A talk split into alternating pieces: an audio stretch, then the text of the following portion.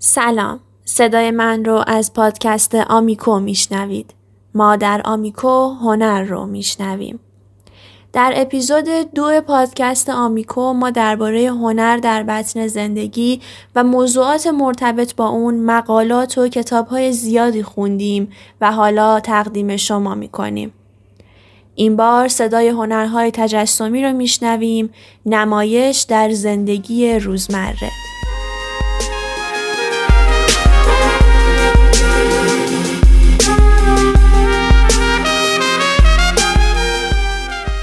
با نگاهی تاریخی می‌خوایم شروع کنیم در اپیزود اول جمله از شکنر رو گفتیم تئاتر فعالیتی است که در آن داستانهای مختلف به وسیله بازیگران اجرا می شود و در همه فرهنگ ها شناخته شده و در همه زمان ها وجود داشته است. دلیلی برای تعقیب خواستگاه یا مشتقات وجود ندارد. آنچه هست تنوع در فرم های مختلف و در هم آمیختگی بین گونه های متفاوت است. پس می‌تونیم بگیم تئاتر همیشه وجود داشته همونجوری که مردم غذا میخوردن نفس میکشیدن و زندگی می‌کردن تئاتر هم داشتن برای مثال در یونان باستان تئاترها و جشنواره های تئاتر اختلاف طبقاتی مردم و برای ساعتهایی از بین می بردن و همه در روزگاری که کار کردن برای خارجی و اسیران بدون تعطیلی و بدون توقف بوده به تئاتر می رفتن.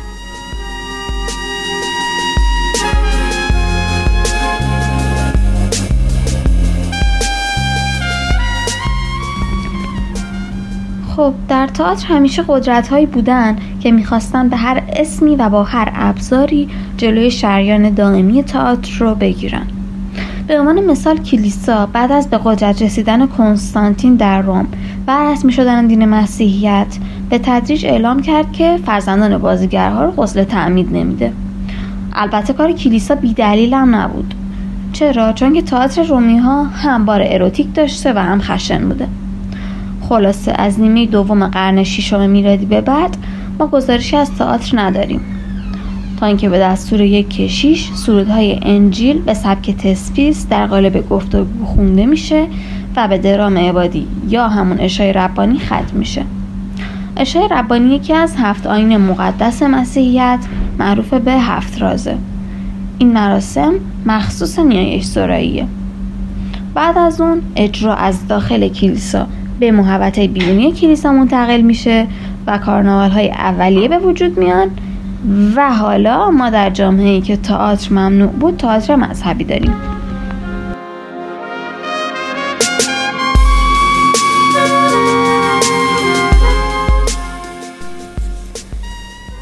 بریم به سراغ ایران. در غرب ایران امپراتوری مقتدر و بزرگ عثمانی بر تمام اروپای شرقی، آسیای صغیر و خاورمیانه فرمانروایی می‌کرد. شاه اسماعیل صفوی که از جانب عثمانی ها احساس خطر می‌کرد برای ایجاد اتحاد مردم ایران در برابر عثمانی تصمیم گرفت که با انتخاب شیعه به عنوان مذهب رسمی ایران تفاوت مذهبی میان دو تا کشور ایجاد کنه. تغییر مذهب مملکتی که بیشتر ساکنینش رو اهل تسنن تشکیل می‌دادن اصلا کار آسونی نبود. به علاوه که شیعه تا اون زمان تشکیلات فقهی رسمی و منظمی نداشت و شاه اسماعیل باید فکری به حال این موزلات جدید می‌کرد. اون برای جا انداختن تشیع از آینهای قدیمی ایرانیان باستان که با اومدن اسلام از رونق افتاده بودن استفاده کرد. برای نمونه در ایران باستان به صورت نمادین در روزهای کشته شدن سیاوش با توطعه گرسیوز و به دست گرویزره مراسمی نمایشی برگزار می‌کردند که به سوگ سیاوش یا سووشون معروفن. در برخی باورها سیاوش اسطوره مرگ و زندگی پژمردن و بهار کردن بود که نمونه هایی در آین های دیگه چه در آسیا چه در آفریقا و چه در آمریکای جنوبی وجود داره. در این داستان ها خزان کامل یعنی مرگ سیاوش. و بهار بعد از اون یعنی تولد کیخسرو پس از مرگ سیاوش. و نیز رفتن سیاوش به درون آتش به نشانه خزان و زنده بیرون اومدن اون به معنی بهار دیده میشه. آداب سووشون به منظور تشویق نیروهای آسمانی برای ادامه دادن به بخشایش های سالانه منابع زندگیه. همطور که می‌بینین آینهای نظیر سووشون از دل نیازها و خواستهای مردم در زندگی روزمره به وجود اومدن. صفوی این مراسم رو مجددا احیا کردن. با این تفاوت که به جای نمایش اساتیر ایرانی ماجرای کربلا رو به نمایش درآوردن. و این همون سنتیه که امروزه با نام نمایش تعذیه می‌شناسیم. تعذیه به طور عمده آین ایرانی سوی فرزندان امام اول شیعیانه. از اونجایی که نه اهل تسنن چنین آینی دارن و نه جای دیگه جز ایران و شهرهای شیرنشین عراق که اونها هم جزی از ایران قدیم بودن و همچنین به قول بهرام بیزایی عرب ها اصلا نمایشی نداشتن که به ارمغان بیارن یا من بکنن ناچار باید به اصالت ایرانی این مراسم تاکید بکنیم و ریشش رو در آینهای ایرانی جستجو کنیم. نخستین مطلب قابل توجه اینه که جامعه سیاه کردن و جامعه نیلی کردن چه در اعضای امام سوم چه در دیگر سوگهای ایرانیان از آین سوی سیاوش اومده سیاه پوشیدن نه در بین اعراب وجود داشته و نه در بین ایرانیانی که همسایه ما بودند. پیامبر اسلام حتی سیاه پوشیدن رو نکوهیده عنوان کرده می‌دونیم که در مراسم عزاداری برای امام سوم شیعیان عزاداران آرزو می‌کنن که ای کاش همراه اون بودن و به اون فیض عظیم می‌رسیدن. یعنی عزاداران آرزو می‌کنن که مانند امام خودشون باشن و با اون در سرنوشت شریک. این حس تازه و ویژه شیعیان هم نیست. وحدت با قهرمان آرزوی دیرینه بشره و در سیاوشان فراوون به چشم می‌خوره. نکته دیگه ای که در تعذیه قابل توجه اومدن اسب و شیون و مویه زنانه. در تصویرهایی که از مراسم سوگ سیاوش به ویژه در آسیای مرکزی داریم اسب سیاوش رو به چادر یا نمادی از چادر می آوردن که پیکر سیاوش در اون آرمیده در همین حال زنان در حال موین و موهای خودشون رو پریشان می‌کنن. در سوگ سیاوش ازادار به توصیف قامت، زیبایی، دلیری و دیگر امتیازات سیاوش می‌پردازه. درست عین همون چیزی که امروزه ما در تعذیه می‌بینیم. حتی تغییر دین هم نتونست باعث از بین رفتن آین های نمایشی توی ایران بشه. تعذیه، نقالی، ورزش های باستانی همه به دلیل نیاز مردم و حکومت با وجود تغییرات خیلی گسترده ای که از صده های قبل شده بود به جا مونده بودن. چرا که نمایش جزی از زندگی مردم شده بود. آینهایی مثل نقالی در حقیقت وسیله ارتباط جمعی بود.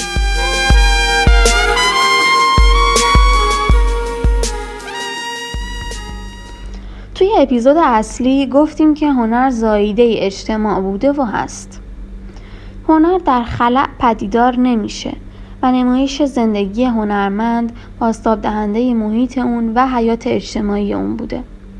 به همین ترتیبه که عواطفی که آثار هنری در تماشا کنندگان تولید می‌کنن جنبه اجتماعی دارن. نمونه برجسته این ادعا هنر معاصر و به خصوص پرفورمنس آرته. پرفورمنس یا هنر زنده گونه ای از هنرهای اجراییه که با بهرهگیری از هنرهای نمایشی و تجسمی در مکان و زمان مشخص توسط گروه یا به شکل تک نفره اجرا میشه. زمان، فضا، بدن اجرا کننده و ارتباط دو سویه اجرا کننده و مخاطب چهار عنصر اصلی یک اجرای پرفورمنس هستند. در یک اجرای پرفورمنس هنرمند مجبور به رعایت قواعد خشک و الزامات رعایت یک سبک خاص نیست برای اجرای یک اثر پرفورمنس هنرمندان شاخه های هنرهای تجسمی و نمایشی برای انتقال بهتر مفاهیم خودشون به مخاطب می‌تونن از هنرهای دیگه هم بهره بگیرن.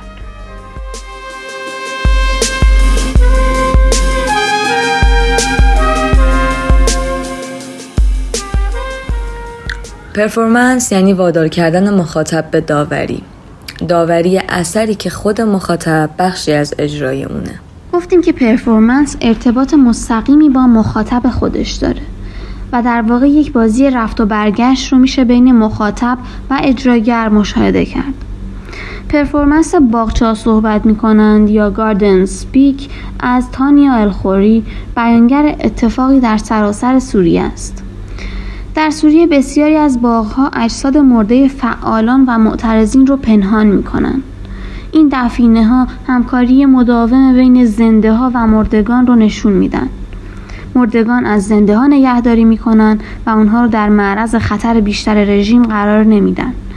افراد زنده با حفظ هویت گفتن داستانهای اونها و اجازه ندادن به اینکه مرگ اونها وسیله برای رژیم بشه از مردگان محافظت می‌کنن این پرفورمنس یک چیدمان صوتی تعاملیه که شامل تاریخ شفاهی ده انسان عادیه که در باغهای سوریه دفن شدن.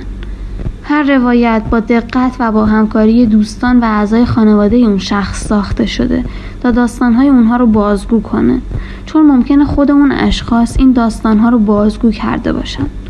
تانیا الخوری فضای مشابه اون باغها رو فراهم کرده و هر تماشاگر در بعد ورود لباسهایی به خصوصی میپوشه و در جایگاهی مشابه قبر به کند و کاو می‌پردازه و در نهایت به اسپیکری برخورد می‌کنه که در حال پخش صدای خانواده شخص فوت شده است و بیان کننده روایت هر فرده با وجود همه بحث و انتقادات نسبت به این پرفورمنس این اجرا نشون دهنده بسیار دقیقی از تجربه مشترک مخاطب و هنرمند در هنر معاصر و همچنین استفاده از ابزارهای مختلف در کنار همه. گروهی به اشتباه پرفورمنس رو در تئاتر خلاصه می‌کنن و تصور می‌کنن که پرفورمنس تنها به واسطه تئاتر اجرا میشه. باید در نظر داشت که پرفورمنس از تئاتر گرفته شده اما به صورت بنیادی متصل به تئاتر نیست. و در واقع این گونه هنری در ابتدا در دنیای نقاشی و مجسمه سازی زاده شده و بعد وارد تئاتر شده. در پرفورمنس آرت انتقال پیام در صدر خواسته هنرمند قرار داره. و به همین دلیل برای رسوندن مفهوم به مخاطب از تمامی امکانات از جمله شیوه های کلامی، حرکات آکروباتیک، اجرای موسیقی زنده یا پخش موسیقی، مجسمه سازی، نقاشی و هر اون چیزی که بتونه هنرمند رو در انتقال پیام کمک بکنه استفاده میشه.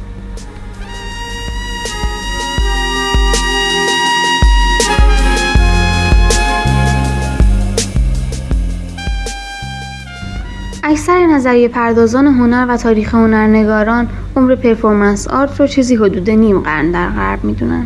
یعنی حدودا از اواخر دهه 60 و اوایل دهه 70 میلادی. از یک منظر شکلگیری رسمی performance رو به شکل یک هنر مستقل میشه از همون سالها دونست. یعنی زمانی که performance art به عنوان رسانه مستقل بیان هنری پذیرفته شد. و فضاهای هنری مختص پرفورمنس در مراکز مهم بین المللی پدیدار شد. موزه از برگزاری چنین جشنوارههایی حمایت کردند. در مدارس هنری واحدهایی درباره این هنر ارائه شد و مجلات تخصصی در این عرصه به چاپ رسیدند. اما منشأ این هنر در اوایل قرن بیستم و زمانی که گروه های داداییست اجراهای پرسر و صدایی رو برای جلب توجه ها به هنرشون ارائه می‌کردند. و در واقع میشه پرفورمنس آرت رو در صف مقدم همه هنرهای آوانگارد قرن بیستم قرار داد. در بخش تجسمی همین قسمت درباره داداییسم به طور مفصل حرف زده شده و می‌تونین به این بخش مراجعه کنین.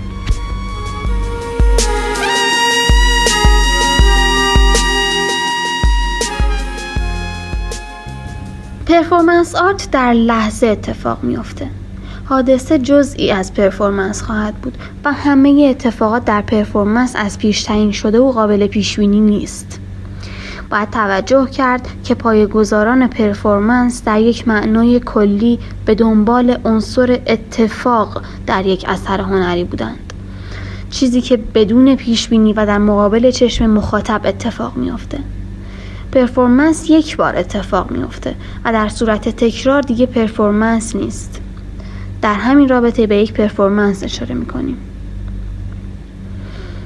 ملاتی سوریودارمو متولد 1969 در اندونزی در یک performance رقص کره ای رو اجرا کرد. 20 تا بلوک کره در یک مربع روی فرش سیاه قرار داره. سوریودارمو با لباس تنگ مشکی و کفش پاشنه بلند قرمز وارد فضا میشه. اون روی تکه های کره پا می‌ذاره و شروع به رقصیدن با صدای تبل های شامی اندونزی می‌کنه. اون میرقصه و میفته محکم به زمین ضربه می‌زنه. بلند میشه و پیوسته در آستانه ایستادن لیز خوردن و افتادن در کره است. بعد از 20 دقیقه سوریو دارمو برای آخرین بار بلند میشه و به طوری که در کره پوشونده شده فضا رو ترک می‌کنه. این اجرا در درجه اول اتفاقی و غیرقابل پیش بینی بودن در پرفورمنس آرت رو برای ما روشن می‌کنه و سپس ما رو به جمله میرسونه که در اپیزود اصلی گفته شد. هنگام انجام هر عمل هنری واکنش ما صرفا احساس لذت یا شادمانی نیست. چه بسا گاهی کاملا برعکسه. در مواجهه با هنر گاهی ما تا عمق وجودمون احساس انزجار، ترس و نگرانی رو لمس می‌کنیم. ما با تک تک ثانی های این پرفورمنس حس درد، ترس از اتفاق و دلهوره رو تجربه می‌کنیم.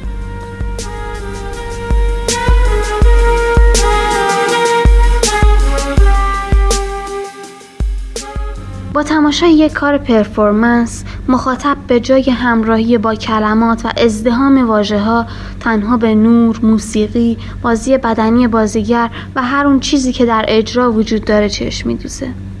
پرفورمنس فراتر از کلامه و راهی برای شریک شدن با مخاطباست. شراکت در تجربه لحظات زیسته شده.